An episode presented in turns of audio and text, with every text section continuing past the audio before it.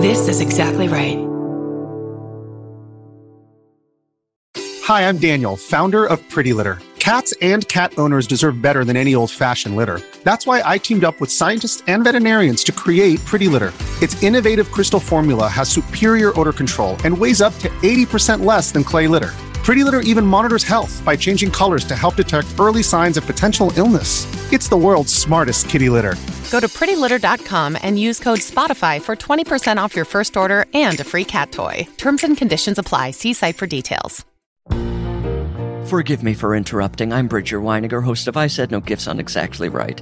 Each week, I invite my favorite people in comedy over to chat, and they always bring a gift. We're coming up on our 200th episode, and every episode is a gem. I have welcomed all kinds of great guests, including Cole Escola, Bowen Yang, Robbie Hoffman. It goes on and on and on. And you don't want to miss the 200th episode with the great Maria Bamford. What does she bring me? Find out April 25th. New episodes every Thursday. Follow I Said No Gifts wherever you get your podcasts. This story contains adult content and language, along with references to sexual assault. Listener discretion is advised.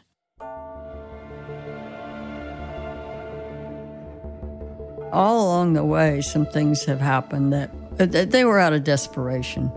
It's better to let one bad person go than to ruin four people's lives by accusing them of something they didn't do. I'm Kate Winkler Dawson, a nonfiction author and journalism professor in Austin, Texas. I'm also the host of the historical true crime podcast, Tenfold More Wicked on Exactly Right. I've traveled around the world interviewing people for the show. I've interviewed some people in person and some from my home studio over Zoom and they are all excellent writers. They've had so many great true crime stories, and now we want to tell you those stories with details that have never been published. Wicked Words is about the choices that writers make, good and bad. It's a deep dive into the stories behind the stories. Beverly Lowry is an author in Austin, Texas, and a good friend. She's written a heartbreaking book called Who Killed These Girls? It's about the yogurt shop murders, which happened here when I was in high school, just a few miles from my house. It's a story about the wrongful conviction of four men and the devastated families of the victims, and no one feels like they've gotten justice. In a very safe neighborhood, two girls were working at, and I can't believe it's yogurt shop, frozen yogurt shop up in Northwest Austin. They were closing up the shop and one of the girls' sisters came to visit and be there to help close up the shop with a friend. The two girls working there were 17. The sister was 13 and her friend was 15. So four girls, the shop closes. The next thing we know about what happened is a policeman sees smoke coming out of the back of the strip mall. It's past 11 and uh, everything's closed. Everything's dark. And he found out it was the yogurt shop. He calls the fire department. Fire department comes and sprays some 500 gallons of water. And one of the firemen trips over something and he nudges the guy next to him, points down, and says, Is that a foot? At that point, the place is flooded. It's been burned. Front part is smoky, but, but not damaged. So the fire hadn't been blazing that long when the policeman discovered it. And it was confined to that back room. And when they finally clear the air of smoke, they realize there are four dead, burned girls in the back of this frozen yogurt shop. All teenagers. All teenagers. The police are called, you know, homicide is called. So they're firemen. They're discovering this grotesque, horrible, horrible scene. John Jones was the lead homicide detective. He was on duty. And so he became the case agent for this case, which has earned the name of infamous title of the yogurt shop murders. He said he'd been a policeman 25 years, never seen anything like it. Clues were hard to come by. Anything was hard to come by. Because everything was contaminated between the water and the fire. Between the water and the fire. And John told me one time cops hate fire. And you can see why. And he had actually dealt with another fire in which people were burned to death. So it was not a pleasant recurrence for him. Let's go back to that night. So that was December 6th, 1991, right? Mm-hmm. If you're the cop, where do you even start with this crime scene? Everything's contaminated. There are no immediate suspects. There's no witnesses, no cameras, I'm assuming. No. I mean, just no clues. Right. This was 91. DNA had been used to solve crimes first in England in 1988. That's only three years before this happened just beginning to be used in the U.S. past couple of years. Hardly uh, at all in a city like Austin. There was no CSI unit. And, you know, and the forensics unit was small and pretty inexperienced, but there was one connected to the highway department. John called there first because they did have forensic equipment to get DNA. So he consulted with them. They all agreed this was the thing to do. There was sexual assault involved with this case. There was. But they, of course, didn't know right away. There were just small amounts. They got these patchy samples, but didn't know how much good that would do or what they could draw from it. So you've got four young women, teenagers, mm-hmm. and we know at least three out of four have been sexually assaulted. Mm-hmm. What does that tell the police multiple perpetrators? We left out an important point. They were also shot to death before they were burned, and they were tied up. They were made to kneel and take off their clothes. And, you know, there were things that were discovered, such as there had to be more than one. You can't hold the gun on somebody and tie them up at the same time. One person likely pulled the trigger. Yes. Okay. One shot yeah. In the back of the head. Yeah. Shotgun, right? Oh, 22. Mm-hmm. Okay. This took time. Sexual assaults took time. Murders took time. Putting down an accelerant took time. They must have known, right? That these girls were going to be on, on their own. They must not have been scared of the manager coming in. Is that kind of the way that the, the police were starting to think? Yeah, I mean, they figured all that out pretty quickly. I mean, you saw the two cars. They were the only two cars in the parking lot. See, with two girls, little Volkswagen bus and a small pickup truck. How close were they to closing? Closing. They were closing. And in fact, the front door was locked from the inside. And the, the rules from the yogurt shop company were very specific of how to close. And the first thing they were to do was at 10 of 11 to lock the front door. So if anybody's inside, they stay. If not, they lock it because they don't, they want to start cleaning up. So at 10 of 11, they locked the door. And if you read the rules of how to clean up, you would know exactly at what point they were when they were disturbed. They were already in there is the best guess. So if two men are there, two boys, two men, whatever they are, finishing up their drink or ice cream, you clean up around them. That's what happened. And the two youngest girls were already in the back washing dishes. That's where the big sink was. So they were in the storeroom. So what the intruders had to do was run the older girls back to the storeroom where they'd meet up with the other two. Not clear they knew they were back there. You know, they could have been surprised. I mean, nothing about any of that's clear. I grew up in this area. I went to that shop growing up. I was their age. I was 17 at the time in high school, that strip mall was pretty open. Mm-hmm. It's on a major street. Mm-hmm. So is the idea that these two guys pulled up a truck or a car, parked, did all of this, and then walked out the front door? That seems crazy to me. No, they walked out the back door. Do they think they were parked back there? Maybe? That's what they think, but don't really know. The back door wasn't locked? Yeah you know, as a teenager in that time period, to feel that sort of vulnerability, it was difficult. Yeah. Everybody was talking about it. Yeah. Let's get to the main four suspects who turn out to be high school students at a, mm-hmm. at a different high school from mine mm-hmm. and a different one from theirs also. They went to Lanier and the boys sometimes went to McCallum. They weren't regular attendees. The youngest one did go to school. Were these four teenagers the first stop, or were there other oh, no, suspects before? there were suspects and there were confessions and there were tips that came in uh, like dozens and dozens and dozens. I forget. It's like 50 a day for a while. The most fascinating is the Kenneth Allen McDuff can you summarize him? Uh, I'm sure many of the people in this audience know Kenneth Allen McDuff is notorious serial killer. He had been in Austin. Kenneth Allen McDuff was a serial killer and he was as brutal serial killer as we've come by. Oh, if human beings can be a monster, he was one. This seems like his exactly. kind of crime. I mean, what I said to Jones one time was you go through all these stages of what happened, how did it happen, and then when you get to the who part, who could have done such a thing? And especially in something like this. And the answer was Kenneth McDuff. And I said to Jones one time, well, McDuff could have done it. And he said, oh yeah, oh yeah, he could have done it. Problem is, he didn't. Well, the DNA wasn't his, I'm presuming. DNA wasn't his, and he had an alibi, and he it wasn't him. He was confessing to basically yeah. shooting Kennedy and everything else. But he didn't confess to this because he said, if I'd done it, I'd be proud. Oh, nice.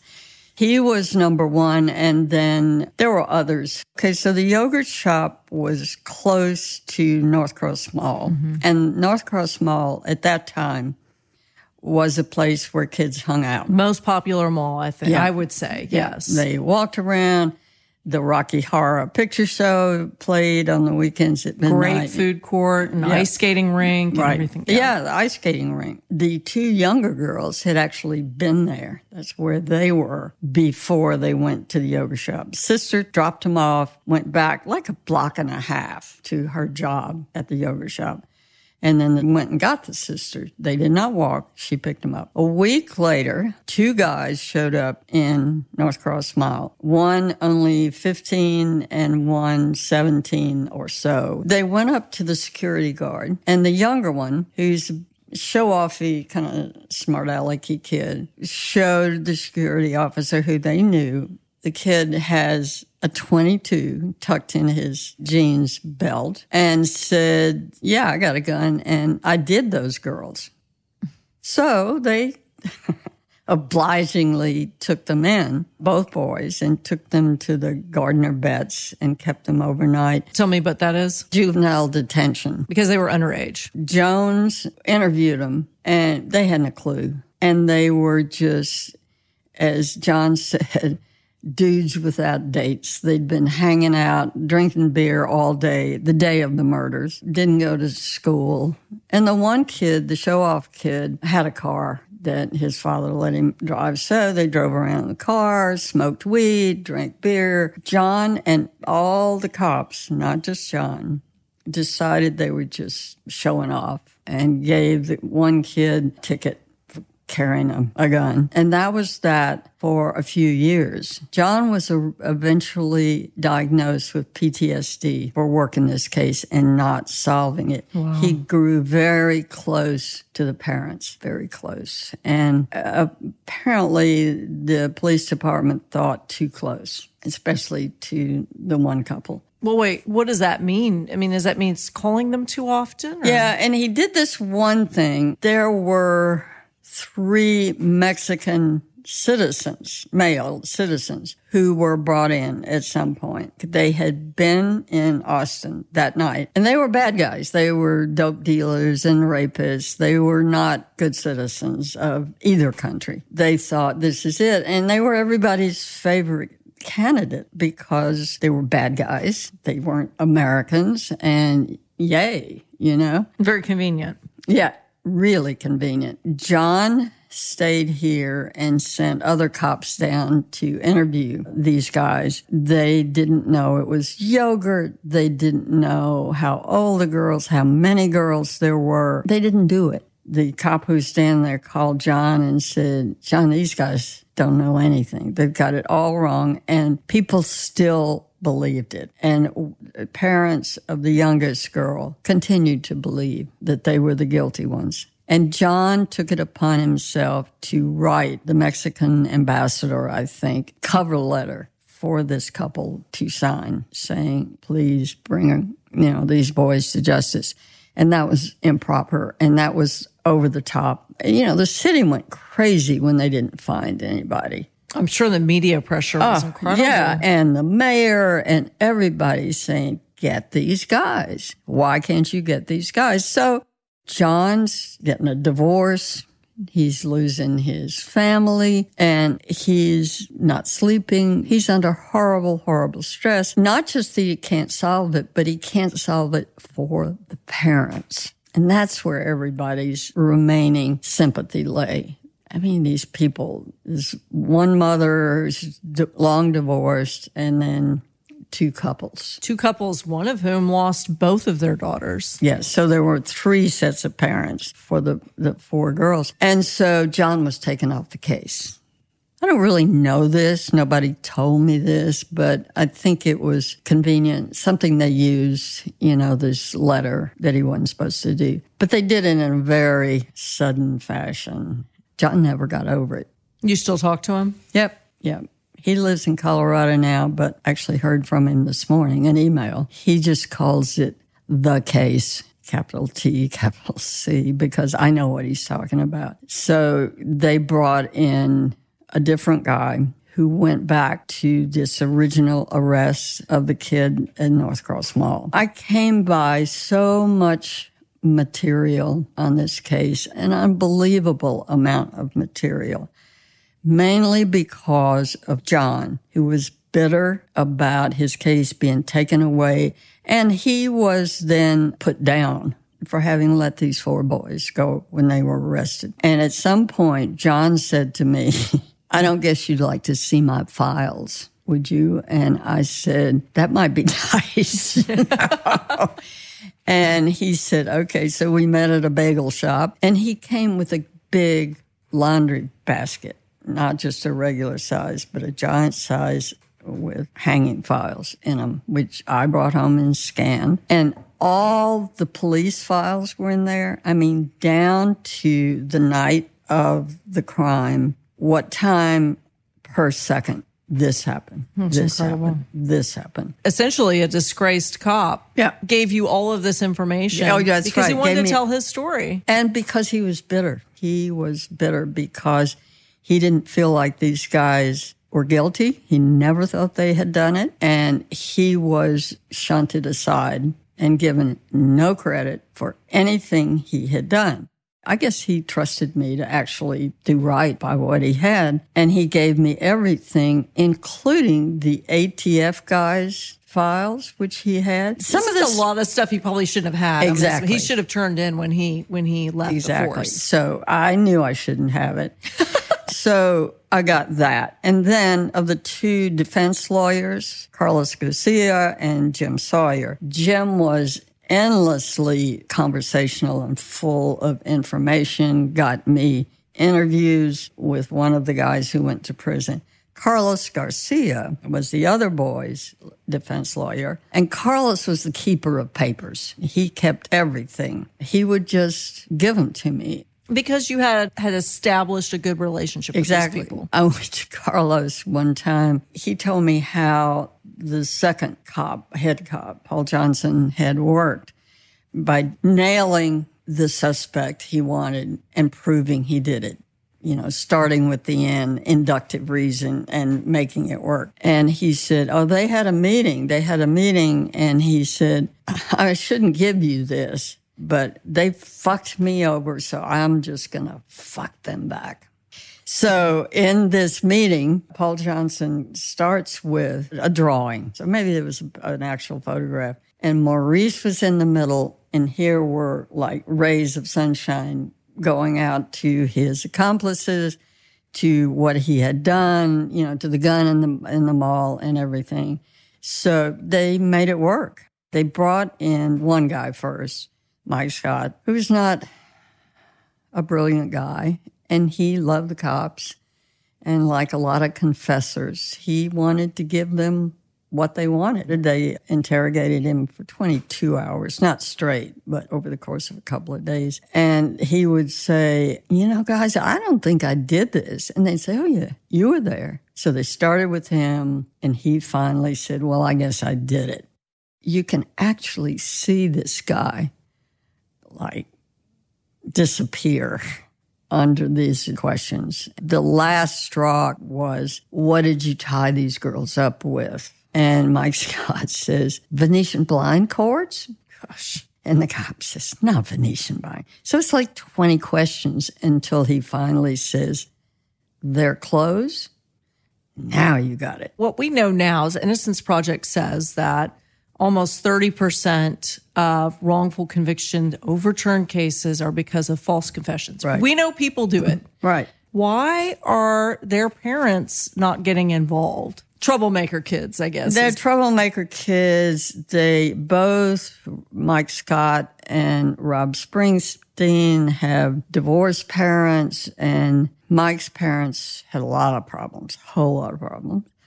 And Rob's parents were divorced and they were trying to work with him, but he kept getting in trouble, stealing and threatening. And they fit the profile they in some ways. Profile. Yeah. So they had these two confessions and everybody thought that was it. The mayor said the minute they were arrested, Austin's long nightmare is over. Like, okay, we got him. Now they hadn't been on trial, but everybody wanted this thing solved the memory of those four young, smart, good citizen white girls. Where are we in time when these four boys are arrested? It's almost six years later.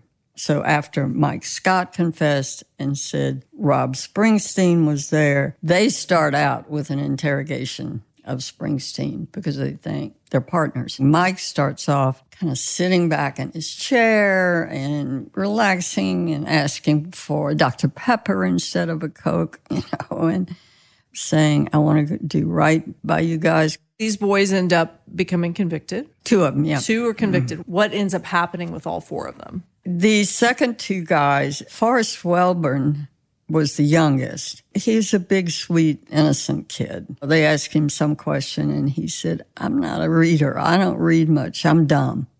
He says that. And finally, when one cop was really pushing him hard and being a terrible interrogator, actually, because he, he finally said, if you can't tell me what you did, then you can just leave. And my, and Forrest said, okay. And he left. he was never indicted. Maurice Pierce was indicted, but he would never yield to the questioning.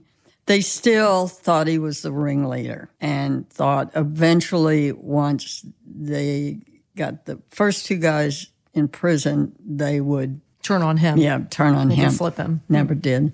Why was there stronger evidence against Rob Springsteen and because they confessed? That was it. It was totally based That's on it. the confess. Nothing else they tried the two guys and figured they'd get to Maurice eventually. In the trial, they brought Rob Springsteen to trial first. Rob had an unfortunate look about him. One of the parents said to me, he was evil. You could see it. Just look at those eyes.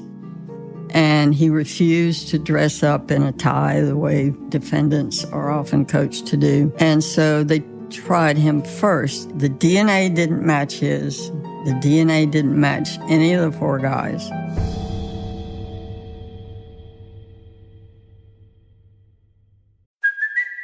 It's Kaley Cuoco for Priceline. Ready to go to your happy place for a happy price? Well, why didn't you say so? Just download the Priceline app right now and save up to 60% on hotels. So, whether it's Cousin Kevin's Kazoo concert in Kansas City, go Kevin, or Becky's Bachelorette Bash in Bermuda, you never have to miss a trip ever again. So, download the Priceline app today. Your savings are waiting.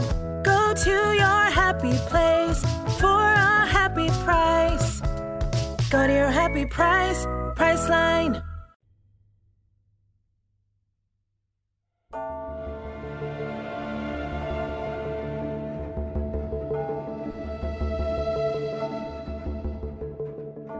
They had nothing on these guys except their confession. And you know what's surprising to me in this case? You know, having two people pull off this crime seems unusual enough, a, a team. Mm-hmm. But the idea that they could actually, whoever really did this, could keep their mouths shut Right. together, that takes a real commitment to each other as partners in this crime. How would that ever work with four young men? Mike Scott did include the other three guys, his pals. He said, Yeah, well, Rob was with me, and I think he was the one that tied him up. You know, he would uh, imagine what happened. So they went to West Virginia, where Rob was, interrogated him, and started with, Your friend Mike has already told us you were there. so he knows he's already behind the eight ball to Yeah. begin with. Right. But all they have is two confessions. They need to corroborate. The prosecutor, head prosecutor, goes to the judge and, you know, in court asked to be allowed to use Mike Scott's confession as proof that Rob Springsteen was involved in this. The defense attorney for Mike Scott is not about to let him get on the stand and get cross examined. And so they have a cop read it out. The judge asks for a number of exclusion censorship that he thought would make it okay. So you've got a case where the only evidence is a questionable tactic. That's how the guys got out because the Texas State Court of Appeals, which pretty much turns down every appeal that comes to them, they did not turn these down because it was just too obvious that this was unconstitutional. So it's a huge mistake. They had to dismiss the cases. They tried everything they could. They got new DNA, you know, more sophisticated, which worked against the prosecution. And that is a big roll of the dice when they do that. We'll use a different type of test Right. that's more sophisticated. Well, then you're risking excluding the suspects that you're trying to. to Right. And the lawyers, they were furious about the way their clients had been treated, obviously. They had to go before a judge and request using their own company to test the DNA. private company rather than a state lab. Exactly. And they were allowed. Have you been able to talk to the family of any of the young women? Talk at length with the mother of the two girls. The mother of Eliza talked to me for a little while. She was convinced that the two guys had done it. And this was when they were appealing, and she would say things like, What rights do they have? She was convinced these boys did it. Because they confessed or because Yeah. she wanted. She's the one who said you could see they were evil, uh, Rob in particular. And one time she said, or actually it was Barbara, was the mother of the two girls. I was with both the mothers. And Barbara said, I've never asked you, do you think those four guys killed our girls? And it was something I had put off saying to Barbara because I had gotten close to her. And at that point, I wasn't sure. I was getting to be, but I wasn't sure. She apologized later to me because she knew. Put you in a hard position. Yep. And so I answered around it and said, I'm not sure, or something to that effect. Maria said, Well, I am, and never spoke to me again. But I talked to Barbara at length. She was the spokesperson of the parents. She was able to stand in front of a camera and talk. The mothers of the youngest girl just didn't didn't want to talk. I mean, they said a few things to reporters, but not much. They were not being interviewed, and I just I felt like I wanted to leave them alone. You don't want to be that reporter knocking on the door. I didn't. I didn't. And the youngest girl was killed because she was spending the night out of the home with the other two girls who were killed, the sisters. And so apparently there was some feeling of if Barbara had gone to pick them up or, and so I just left them alone. It sounds like there's a lot of either real or sort of made up accusations or assumptions of parents being involved, not being involved enough, kids having too much freedom, not enough supervision. Does that sound right to you? That Oh, yeah. like, that is a storyline that's swirled around Absolutely.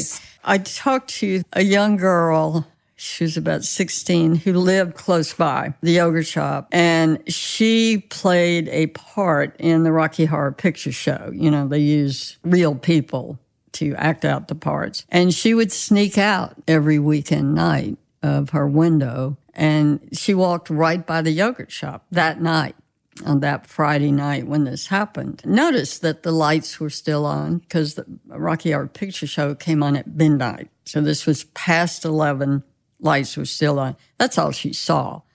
But I talked to her and I talked to her about just the yogurt shop. She didn't say this, but her mother said, I was just so glad my daughter didn't have to work. I mentioned that to Barbara in quiet subtle way, more subtle than that. And she said, We work, we build things. That's who we are.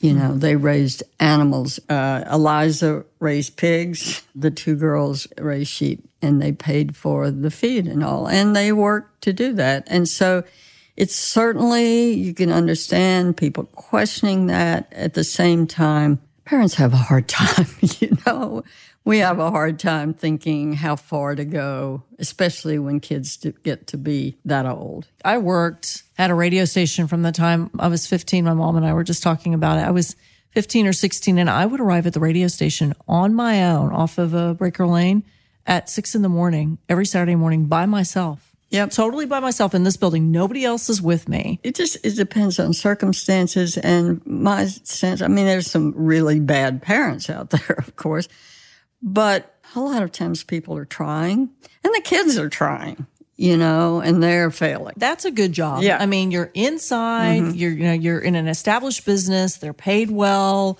their friends get to come in and out. Who would have thought to me where this shop is positioned? Exactly really prominently as far as I'm concerned. I would just not think this would be the ideal target. Absolutely not. And it was Governor Ann Richards' yogurt shop. You know, she shopped there. The whole crime was thought of here as not this city and not this neighborhood. The title of your book is Who Killed These Girls? Mm-hmm. What do you think? There was a story in the Austin Chronicle. Jordan Smith was a reporter for the Chronicle, and she was good. She did not let opinions stand in her way of writing about the yogurt shop murders because she thought the DA and the prosecutor were way off base, and she said so in print. But on the 20th anniversary of these murders, so that would be 2001, mm-hmm.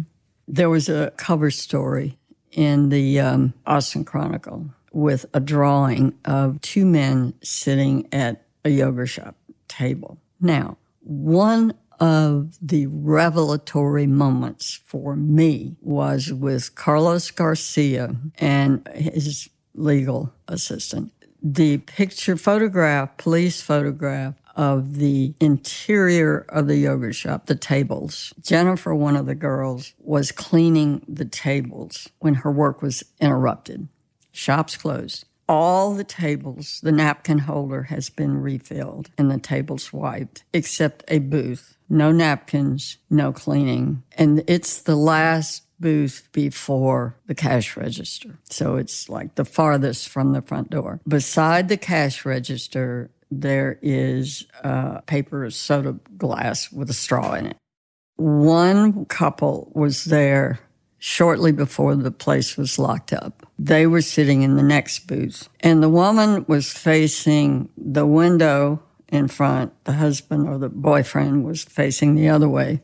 And that woman was a really good witness. I mean, you know, witnesses aren't always dependable. She was very careful. She looked in the window and saw the reflection of these two guys sitting in that booth. And they were hanging out. And she said, I'm not even sure they had anything to eat or drink. And she described them as big, and one had on a puffy down vest or jacket. And the couple said, Let's leave. They're cleaning up. They were regulars and they knew one of the girls just from shopping there. So they left, leaving these two guys there. And I think they did it. I mean, uh, you know, very little money was there. They'd already deposited the day's deposit, and it, it, wasn't about money. So it may have been what's called a crime of opportunity. And they could have been transients driving through and saying, want to do this? And she couldn't describe them any better than what you just told me. Not a lot. I mean, she was seeing the reflection in a glass. So that was it. And the boyfriend didn't have much of anything.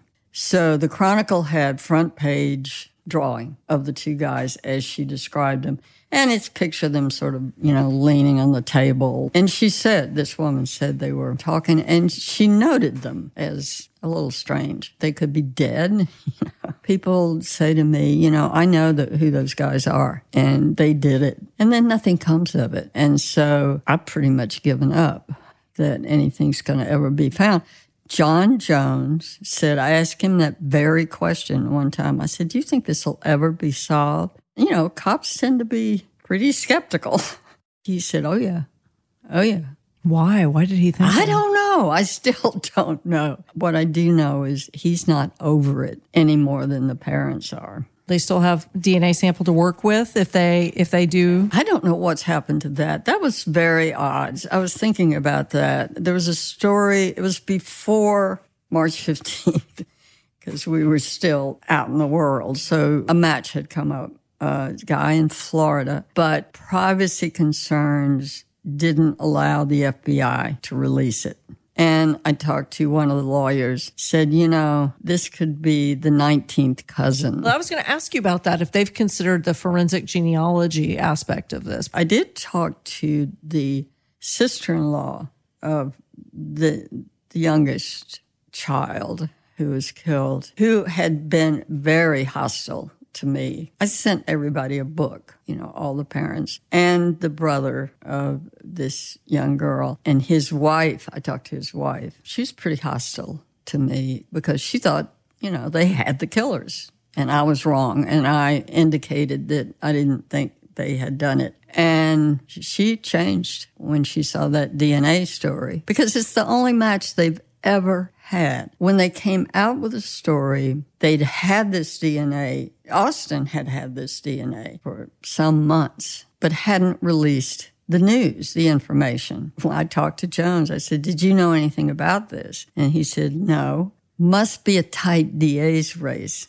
A little cynical about trying to use it politically, I guess, then, right? And it was a tight DA's race because of other issues, as I'm sure you know and she lost. Um, I don't know if that's true or not, but now that it's been what nine months, I think maybe he um, was right that they brought out the news because Margaret Moore had done some work on this case, and apparently, I'm told she was working on perhaps releasing these guys because this hangs over them. I mean, Rob Springsteen has not only an unfortunate face but name. So anytime he applies for a job, and he's in West Virginia, he's from there, and so his name is known there. And even Mike Scott, his wife told me that if he goes for a job, you know, they look up records, they find him. And this hangs over them. How long were they in custody? They were in a little under 10 years. That's including county. So they haven't been exonerated. They could be mm-hmm. arrested again. Mm-hmm. And where is everybody now? I know that you, you kind of hinted at something happened more with Maurice. Maurice Pierce. Pierce was on his way to his sister's house. He was on the way home from a job at night. It was Christmas Eve's Eve. And he didn't stop at a stop sign. It said by the cops, and the cops pulled him over. There's a cop and a uh, rookie who was in training, and the more experienced cop was young, and he had not been on the yogurt shop. Forrest was not here when any of it was going on. So he said he had no idea who Maurice Pierce was or his license plate was. But, you know, the cops still wanted him as long as they thought these four guys did it. They pulled him over, and Maurice had a temper. He was hot headed, and he got out. The cop tried to taser him, and he pulled the cop's utility knife out of his, I think it was in his boot, and slashed him in the throat. Oof.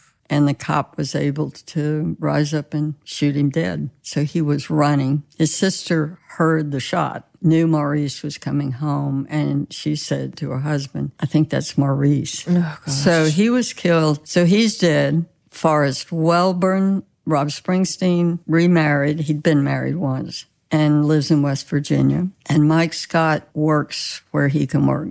He's divorced. His wife said we couldn't last through what Mike went through. She was very stalwart behind him, but they lived in Oklahoma for a while. But uh, I don't. I think she's still there. I talked to him. Actually, I just wanted to send him a book, and he said he didn't want a book. He said, "I don't want nothing to do with Austin or anything to do with it." Ever again. Forrest was from Lockhart. He had a car shop over there. So I found him through Facebook and called him. He talked to me a couple of times. And I said, You know, some new things have come up. Will you talk to me? And he agreed to meet me at a coffee shop. And I waited at the coffee shop for like an hour and a half. And he never showed up. And I talked to his lawyer afterwards and he said, I'm not surprised. And I wasn't either, hmm. you know. And I think he thought, what do I have to gain by talking to her or anybody else about this? The reverberations of this case just go Yeah. through everybody. Absolutely. Do you think most people in Austin who know this case still think that these four guys I think a, a great number of them do. You know, you've studied crime and punishment, and you know this.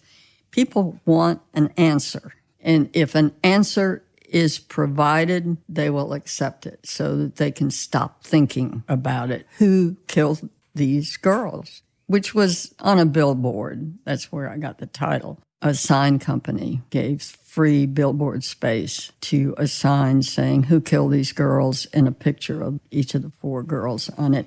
And many people have said every day when I went to work, I passed that sign and it broke my heart all over again.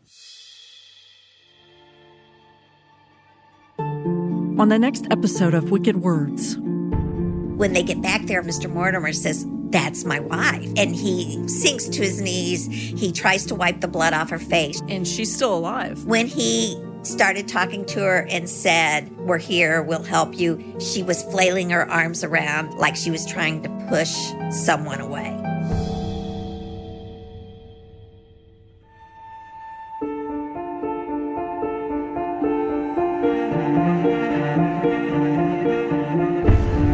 If you love historical true crime, please check out my books, American Sherlock and Death in the Air. This has been an Exactly Right Tenfold More Media production. Alexis Amorosi is our producer. Andrew Eapen is our sound designer. Ella Middleton is a researcher for us. Curtis Heath does the composition. Nick Toga did the artwork. And Ilsa Brink designed the website. The executive producers are Georgia Hardstark, Karen Kilgariff, and Danielle Kramer. Follow Wicked Words on Instagram and Facebook at Tenfold More Wicked and on Twitter at Tenfold More. If you are an advertiser interested in advertising on our show, go to midroll.com slash ads. And if you know of a historical true crime story that could use some attention from the crew at Tenfold More Wicked, email us at info at tenfoldmorewicked.com. Listen, subscribe, and leave us a review on Apple Podcasts, Stitcher, or wherever you get your podcasts.